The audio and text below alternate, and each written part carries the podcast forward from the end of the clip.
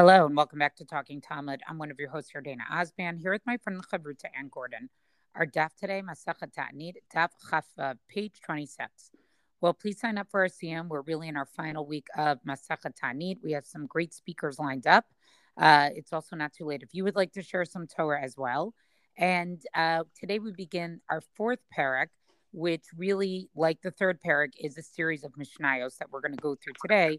Um, and we're going to spend the time on this because I think it's particularly on an area that people don't have a lot of exposure to uh, the Mishmarot and the Ma'amadot, which we've talked about before, but not in detail with the Mishnah. Um, the other thing I want to mention is, is that this particular parak uh, is going to talk to us about sort of the regular fast days that we know of that I think we would have thought would have been the bulk of Masachat Ta'anit um, and not just these, you know, fast days that were decreed when there wasn't rain. So we're going to be learning about that as well. And the Mishnah begins as follows: B'shlosha prakim b'shana on three occasions of the year, Kohanim nosin et kapehen. Uh, the Kohanim basically raise their hands, but what this means is to recite their blessing. Um, arba four times during that day. So three times during the year, they're going to bless the people four times. And when do those blessings take place? B'shachari, b'musaf, b'mincha, b'nilat sharim. At shachris, musaf, mincha, ni'ila. Now, we know today that ni'ila is only said um, in Yom Kippur, on Yom Kippur, but in the times of the Talmud, actually, that ad- additional prayer, right, ni'ilat sharim, or literally what it means is closing of the gates, uh, was said at other times as well. It was said on other fast days as well um, and uh, and also during the uh, during the uh, Ma'amadot. So the Gemara tells the Mishnah tells us this, but Taniyot uba uba Yom Kippurim. So on all fast days, on the Ma'amadot and on Yom Kippur, they would say it these four t- the they would bless the people four times during those days. Now the Gemara, the Mishnah, I keep saying Gemara, sorry, is going to go and fill in a lot of detail about what the Ma'amadot were exactly. Elohein Ma'amadot. So these are the Ma'amadot, or really what they're doing is they're giving us the source um, for the Ma'amadot. And the Gemara is actually going to explain tomorrow what why this phrase of Elohein HaMa'amadot, which is a little bit unusual, right? Lefisha Amar Tzab Israel et Korbani Lachmi. Um, and so they basically quote this pasuk here from Bamidbar, chapter 28, verse 2, which commands uh, the, the Bnei Israel, which commands the Jewish people to bring a korban tamid twice a day. Um, and as it's and as it is said in the uh, pasuk itself, it says Sava b'nei Israel. It's not the Kohanim who are commanded to do this korban tamid, but it's actually all of b'nei Israel. All of the people are actually commanded. And so, therefore, the Mishnah asks the question: How can a person sacrifice be offered when he is not present? So the idea is, is that this Korban Tamid, which is brought on behalf of all the Jewish people, somebody needs to represent the people when that Korban is actually being brought. Therefore, Hitkinu Nevi'im Harishonim Esrim Ba'arba'a Mishmarot. Therefore, the early prophets, um, and we'll see later on that that's really going to be Shmuel and and David. Um, they basically arranged or instituted these 24 Mishmarot, which was basically a division of Kohanim and Leviim into 24 groups that served in the temple a week at a time on a rotating basis. I'll call Mishmar Mishmar, and corresponding to each and every Mishmar, Hayam Ma'amad Shel Kohanim Shel Levim V'Shel Yisraelim. There was a Ma'amad, it literally means right to stand, of Kohanim, Levim, and Yisraelim, um, who basically would act as emissaries of, of the people um, and uh, you know that a mama, I guess a way to explain it would be like a station, basically. But they would stand by the korban at the time and and pray that basically it would be it would be accepted. Higiyazman hamishmar lalot. So how this works, and when the time came for the mishmar for the week's mishmar to go up uh, to Yerushalayim, Kohanim and Leviim olim li. The Kohanim and the Leviim would go up to Yerushalayim, basically from their towns, wherever it is that they lived, right? The Kohanim were there to do the actual service. The Avoda, the Levim were there to uh, provide the musical accompaniment and to sing. The Yisrael Shabbat Mishmar Masim La'arehem, right? And then the uh, there were 24 groups basically of Yisraelim. Those were the Ma'amadot. And some of them would actually go to Jerusalem itself. Um, but the rest of them would basically gather in their local um, Beit Knesset um, the Karim B'Maseh Breshit, and they would read from the narrative of Breshit. They would basically read from the first parak of of Bereshit. Um, and the Gemara on tomorrow's stop, you'll see, will explain why that was done. Then it goes on to explain a little bit more about the activities of the Ma'amadot. Anshe HaMa'amad Hayumitanim, the members of the Ma'amad, so meaning the Israelim, they would fast. Arba Yamim B'Shavua, four days of the week, Miyom Bet uh, Va'ad Yom Chamishi, from Monday basically through Thursday. Again, the Gemara will explain this more tomorrow. Below Hayu Mitanim Erev Shabbat, Mipnei Kavod Shabbat, they wouldn't fast on Friday because of the honor due to Shabbat. Below Be'achad B'Shabbat, Kadesh Shelo Yetzu Miminucha, Ve'oneg Liyigia V'tani V'yamoto. And they wouldn't fast on Sunday because you're going from, you know, the beauty and the rest of Shabbat to a fast day and you could become very weak. Now the mission is going to go on to explain what were the Torah readings.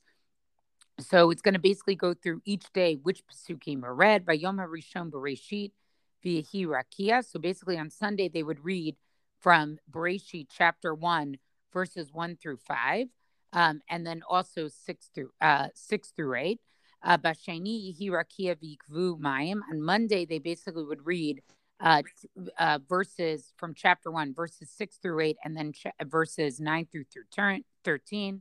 Bashlishi, Yikavu Hamayim Vihim wrote. So Tuesday they would read verses 9 through 13 through verses 14 through 19. So one of the patterns to notice here is, is that the last portion that's read on one day is the first portion read on the next day. But Revi on Wednesday they would read Yehim wrote V'yitzrashu Hamayim. So they would read uh, chapter, uh, sorry, verses 14 through 19 and verses 20 through 23.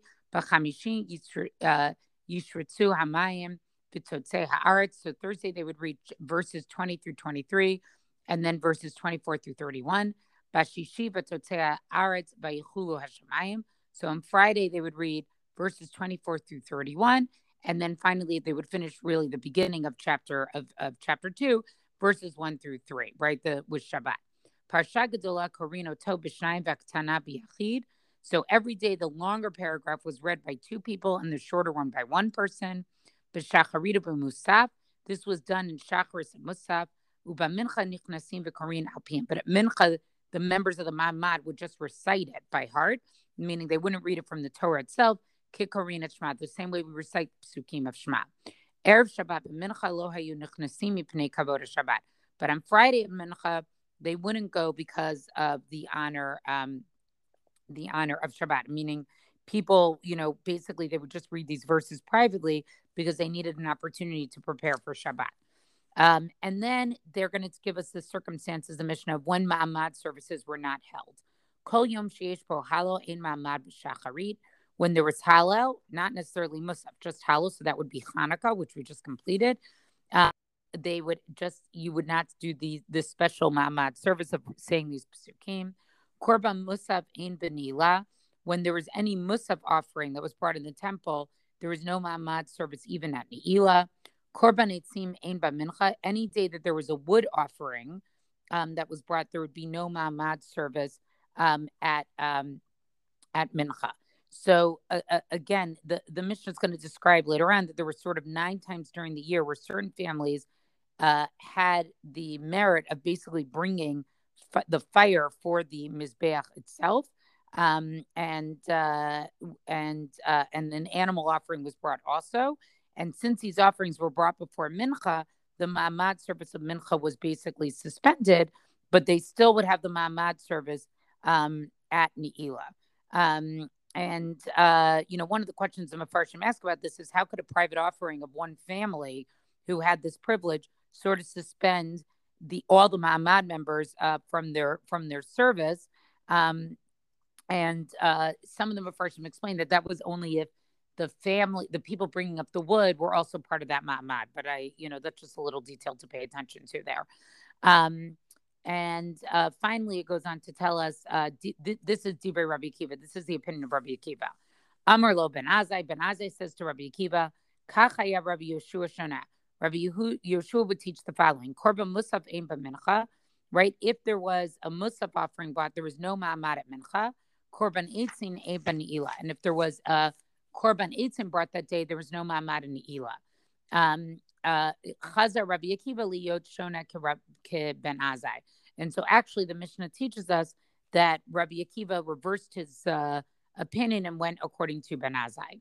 Then the Gemara is going, the Mishnah is going to explain the wood offerings, right? Zman kohanim va'am tisha, right? This wood festival of the Kohanim and the people was basically celebrated, was done uh, nine times during the year. So the other thing to know about this is, is that this was a specific thing that was done when Jews came back in the Shivat Zion from the Babylonian exile. There was basically no firewood uh, in the temple. And so a few families basically came forward and volunteered to contribute that wood. So to recognize that uh, what they did, um, it was basically instituted uh, that they would get to continue to do that. And the Gemara will explain this more in Daf Chaf Chet. Um, and so then, and this I guess will be the part that I'll skip just for the length, uh, for the sake of time. It goes through the dates of those uh, nine times during the year. It's the first of Nisan, in which family brought, the 20th of Tammuz, in which family brought, the 5th of Av, and what the name of the family was, the 7th of, uh, of Av, and what family brought, uh, the 10th of that month, and what family brought it, uh, the 15th also of Av, and which family brought, and along with them also came Vimahem Kohanim Leviim, and anyone who was uncertain of his uh, tribal, you know, of his Shevet, basically. In other words, anyone who didn't know if he descended from any of these, fa- you know, uh, basically someone knew he descended from one of these families, but he didn't know uh, which one it was. Um, uh, you know, who didn't know. Uvene uh, Gonve Eli, um, Uvene Kotitse Kitziot, and also the family of the, literally means like the pestle smugglers and the family of the fig cutters. Um, and again, the Gemara will explain later on why they were given those names. Besrim Bo B'nai Pachat Moab uh, Ben Yehuda. On the 20th of the month, uh, it was the turn. Uh, sorry, so those families actually joined with the B'nai uh, uh, uh, with the B'nai uh, Zatu of, of, of Ben Yehuda on the 15th of Av. And then Strimbo B'nai Pachat Moab. And then on the 20th, we had another family of Ab. And then on the 20th of Elul, we have another family, and then on the first of Tevet, we have another family. So this goes through sort of the nine times that this was brought. Um, and then be'echad be'tevet lo hayabo ma'amad. On the first of Tevet, right, when one of these families came, uh, there was no ma'amad. Shahiyabo halal the v'korban musaf v'korban eitzim. None of the ma'amad service was done that day because there was halal and musaf and the korban eitzim was all done on that day. Um, and then finally, and this is the part that I think uh, you know, sort of most famous of these set of Mishnayos, the Mishnah is now going to go through other fasts, uh, two other fasts that were observed and why they were observed. There were five tragic events basically that happened on the 17th of Tammuz, right, which we fast on today as well. The and five on Tisha B'Av. What were the five on Shiva Sar Tammuz? Nishbaru haluchot, the tap, you know, the luchot, the aseret were broken. Ubatala tamid, and the korban tamid um, was uh, was discontinued. Um, and uh, again, the Yerushalmi talks about that this may have happened during the time of the Greeks in the second Beit Hamikdash. Um, there are some who say that this may be happened during the times of the Chashmonayim. Um, the Huvaka Ha'ir, the city wall was uh, breached. Uh, and this is about by the Roman army during the second Beit Hamikdash. Visaraf apo, apostomos et Torah. Burned um, burned the Torah. This was a Greek general. Um, there was always a copy of the Torah that was kept in the Azara, and it was written by Ezra. And this was sort of considered to be the most authoritative copy of the Torah. Um, and so that was burnt as well in Shiva Sarbatamas. Behamid Selam Bahechal. And an idolatrous uh, image was put into the um, was put into the Heichal as well. So these are all the things that happened in Shivasar B'Tammuz. But Tisha B'Av, what happened on Tisha B'Av? Nizgar al avotenu shelo yichnesu la'aretz. It was decreed that our ancestors, this was Cheda Maraglin, that they would not, you know, the sin of the spies, they would not be allowed to go into Eretz Yisrael. The Charava by Barishon Bashniya, the first and second temple were destroyed. The Nilkata Beitar, right? So Beitar is something that we see a lot about in the Gemara. Beitar was basically a very large Jewish uh, city, and when it it basically fell into the Romans, 52 years after the destruction of the temple, all uh, everyone who lived there was basically killed. Um, and so it was considered to be as bad as the destruction of the temple itself. Um, and uh, that's why that was one of the bad things that happened there. The Nechor the city of Jerusalem, was plowed um, under. So that was the the date that the Roman general uh, uh, Tyrannus Rufus plowed the temple site itself. Um, uh, and then uh, finally, it concludes by saying, Misha nichnas av mimatim b'simcha. Therefore, when the month of Av comes, we, you know, we don't experience as much joy, right? And the flip of that is going to be, and we'll start, our next masachet is Megillah, Misha nichnas adar marbin b'simcha, right? Then when the month of Adar comes, our joy is increased. Um, and then finally, the mission is going to tell us some laws of mourning that come pertain to Tisha in the days before it. Shabbat shachal liyot b'tocha asura. So the week that Tisha B'av falls, we don't uh, cut hair or wash clothing. This is a little different than what Ashkenazim actually do, and we'll talk about that later when we go through this part of the Mishnah. Uba utarim b'nei Shabbos, but on, fr- on a Thursday you can. If Tisha B'av falls on a Friday, um, you can, you know, wash your clothes because it's considered to be, you know, an honor for Shabbat. Erev Tisha, B'av, uh, an Erev Tisha B'av, lo yuchal adam shnei tavshilin, a person shouldn't eat two cooked foods.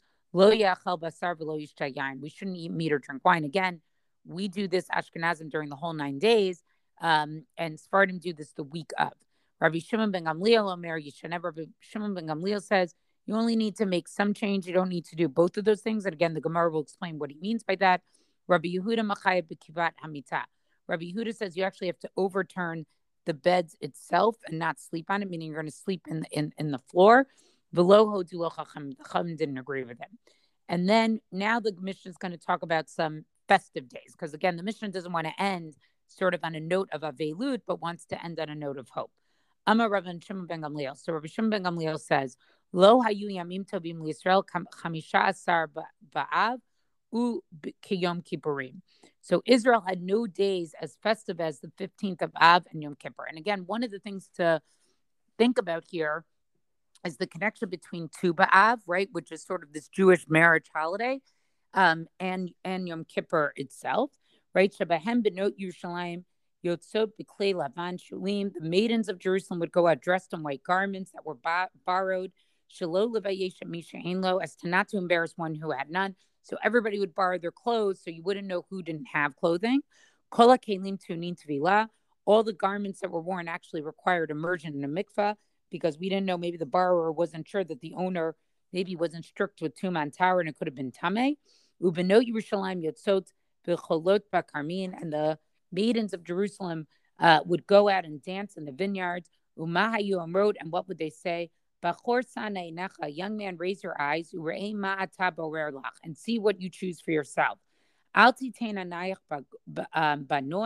don't pay attention to beauty. Pay attention to the family. And then they quote this very famous uh, pasuk from Mishlei chapter 31, verse 30, right? Right? We say this every Friday night in Eshet Chayil, right? That grace is false and beauty is vain. A woman who fears uh, God, she should be praised. But Omer Tenu La Mipri Yadeha Bihalu Bishare Maseha. And then uh, the next thing that they would say um, is um, the following verse, where they would say, Give her the fruits of her hands and let her be praised uh, in the city of her deeds. And this is actually a pasuk from Shir Hashirim, chapter 3, verse 11. And then finally, Rabbi Shimon Gamliel says, V'chein hu omer uh, tzena u'ra'ena benot Zion b'melech uh, Shlomo right? There's a very famous Zionist song, Tsena Orena, uh, and also uh, Tsena Tsena, and also uh, that's the name of the very famous uh, Yiddish book that was read for many years. Uh, you know, where parts of the Torah was translated was called the Tsena Urena um, into Yiddish, right? So go forth and gaze, uh, daughters of Zion upon King Shlomo. Um, Ba'atarashi tralo imo b'yom chanuto b'yom. Adorned with the crown his mother made him on the day of his wedding, and on the day of its heart's of his heart's joy. Um, and um, uh, and uh, sorry, I made a mistake here. This is the pasuk from Shir Hashirim. The one that I said before uh, was still from Mishlei. Excuse me. Um, and then finally, biyom chatunato Zematan Torah. So this phrase of his day of his wedding is referring to the giving of the Torah. Biyom Simchat Libo. This is the day of this day of his heart story is referring to the building of the temple. And then it finally says, may be built speedily in our days. So I think it's just very interesting to note how the Mishnah and this whole Masachet, uh, which is basically talking about fast days and, you know, when we're sort of not feeling our connection with God, either because rain is being withheld from us or when we're commemorating these two major fast days, Shiva Tammuz and uh, Tisha B'Av, you know, that the Mishnah really deliberately goes out of its way to sort of end very, very much on a high note and not wanting to end on, you know, a note of destruction and sadness. Um, and finally, just to pay attention to all those details about the Mamadot and Mishmarot, which I think is something that is not always so commonly understood by people. And here the Mishnah really fills in a lot of detail about it. Um, yes, I think that the Mishnah has plenty to explain here. I mean, it does a lot of explaining here on by all by itself, and then of course the Gemara will pick up on that.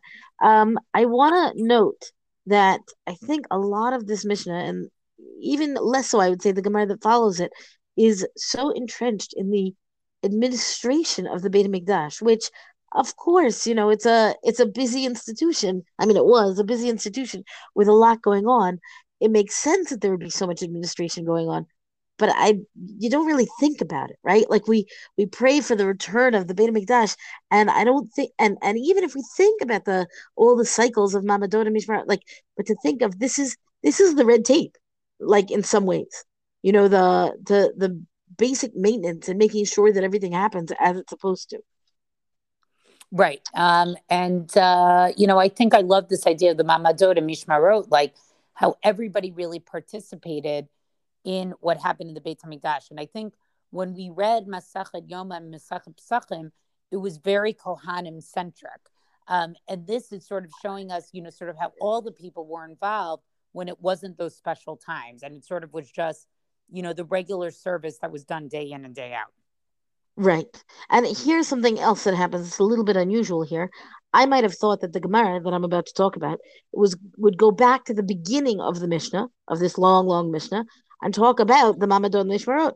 And instead, it kind of much more picks up with the end of the Mishnah, where it's talking about the fasts and specifically specifically dive Yom Kippur. Now, Yom Kippur, in some ways, is the blending of those two because it was a holiday, a fast day that was present and you know holy in the time of the temple as opposed to all the rabbinic fasts which take place you know they kick in afterwards. So in that regard i guess it kind of makes sense to to bridge the beginning and the end as opposed to all these rabbinic fasts. But i think it's an interesting you know we keep noting these things that are i want to be careful here right? Like I don't have enough expertise to begin with to make these sweeping generalizations of being surprised by something when lo and behold i think that i know that there's a pattern or a trend or whatever. And yet it's uh, we've been exposed to enough to be able to comment that this is not necessarily where the the gemara analysis of the mishnah that we might have expected in that it begins with yom kippur. So quickly. We're talking about birkat kohanim when the kohanim raise their hands and they say the the blessings over the people and they do this in general, right? We do this three times. They did this three times a day. What does that mean? They did it three times a day. It's going to depend, of course, on the day how many times there is an opportunity for the birkat kohanim. So the the Gemara here comments Taniot umamadot mi'ika musaf. So it is the fast days that have the gatherings of the of the mamadot of the non priestly mamadot, do those same days have musaf? Because that's going to be the question. Do you have a Birkat Kohanim? Uh, do you have Birkat Kohanim? The answer to that it depends on whether there's Musaf. Chasuri Michsara. So the Gemara says, in fact, we're really missing, there's a lacuna in the text. There's some words missing. Vahachi Katani, and this is what it should have said. It should have said, Bishlosha Prakim Kohanim Nosina Kapeam, as Kol Zman Shemit Palalin it, the the Gemara here adds in the words calls manshemit palin all the times when they go to pray. V'yesh mehen arba pamim bayom, and it should say there are four times in the day shacharit musaf mincha v'ni'ilat sharim. And here this goes back to your to the Mishnah you're at the point that you read it, where it says, says um, begins with shacharit and then musaf and then mincha and then ni'ila. Ve'elo hein shlosha prakim And the, he's these are the three times when, in fact, they would recite that they would have the opportunity for these uh, Birkat Taniot, Mamadot, V'Yom Kippurim, meaning where they would have these extra, extra, extra Birkat Kohanim shoved into the day, or you know, added into the day, because we've got, um, because indeed, right, there has to be some kind of musaf there. Amar Rav Nachman, Amar Rabbah bar Avuha. So Rav Nachman says, Rabbah bar Avuha says, Zo divrei Rabbi Meir. This Mishnah, and I'm not sure whether it means the entirety of this Mishnah or this section of the Mishnah talking about Berkat Kohanim and the Mamadot, uh, is the opinion of Rabbi Meir. אבל חכמים אומרים שחרית ומוסף יש בהן נשיאת כפיים, מנחה ונילת אין בהם נילה, אין בהם נשיאת כפיים. So where Rabbi Meir says all four services would have Birkat Kohanim, but Chachamim would say only Shachrit and Musaf, whereas Mincha and Ne'ilah did not do not have Birkat Kohanim. Man Chachamim. So the Gemara wants to know where who are these rabbis? Like who's who is the the the argue who comes to argue against Rabbi Meir? So the answer is Rabbi Huda. He Tanya Shachrit Musaf Mincha V'Nila Kulan Yesh Behen Nisiat Kapayim Tivri Rabbi Meir. Rabbi Huda Omer Shachrit Musaf Yesh Behen Nisiat Kapayim Mincha V'Nila Ein Bem Nisiat Kapayim. It's a very clear cut dispute, right? Where Rabbi Meir says all four, and Rabbi Huda says these two, but not these two. Rabbi Yossi Omer Nilat Yesh Ben Nisiat Kapayim Mincha Ein Ben Nisiat Kapayim, and Rabbi Yossi has a, a middle ground where he says Shachar and Musaf, yes, that's you know universal. And then he says Mincha, we do not have Birkat Kohanim, but Ne'ilah we do. I'm pretty sure this is how we do it nowadays. But my kamiflage. So then the question is, what's what are they really disagreeing about? Rabbi Meir Savar Yom Atama Milo Pershe Kohani Yadahu B'Minchata Mishum Shichrut Ha'idana Leka Shichrut. So Rabbi Meir says, why is it that they didn't that the Kohanim didn't um, do Birkat Kohanim every day, right? And the concern is that they might have been a, a risk of being drunk because somebody who is drunk cannot cannot uh, go up for Birkat Kohanim.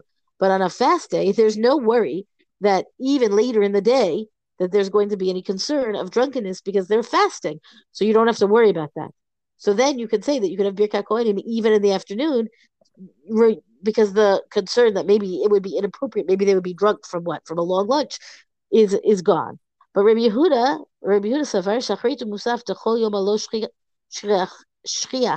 Shechrut Lo Gazru Behu Rabbanan. Rabbi Yehuda says that, yeah, it's true that we're not going to be worried about Shechrut, about drunkenness, the same way we might on a regular day. But at the same time, Chazal, the sages who are establishing when there should be Birkat Kohanim, which you might have thought would be in this conversation itself, but he's referring back to something, right? That the decree of the Birkat Kohanim um, is about um, mincha and afterwards, right? Anytime later in the day, and it doesn't come to exclude a fast day like Yom Kippur, according to Rabbi Yehuda. Meaning,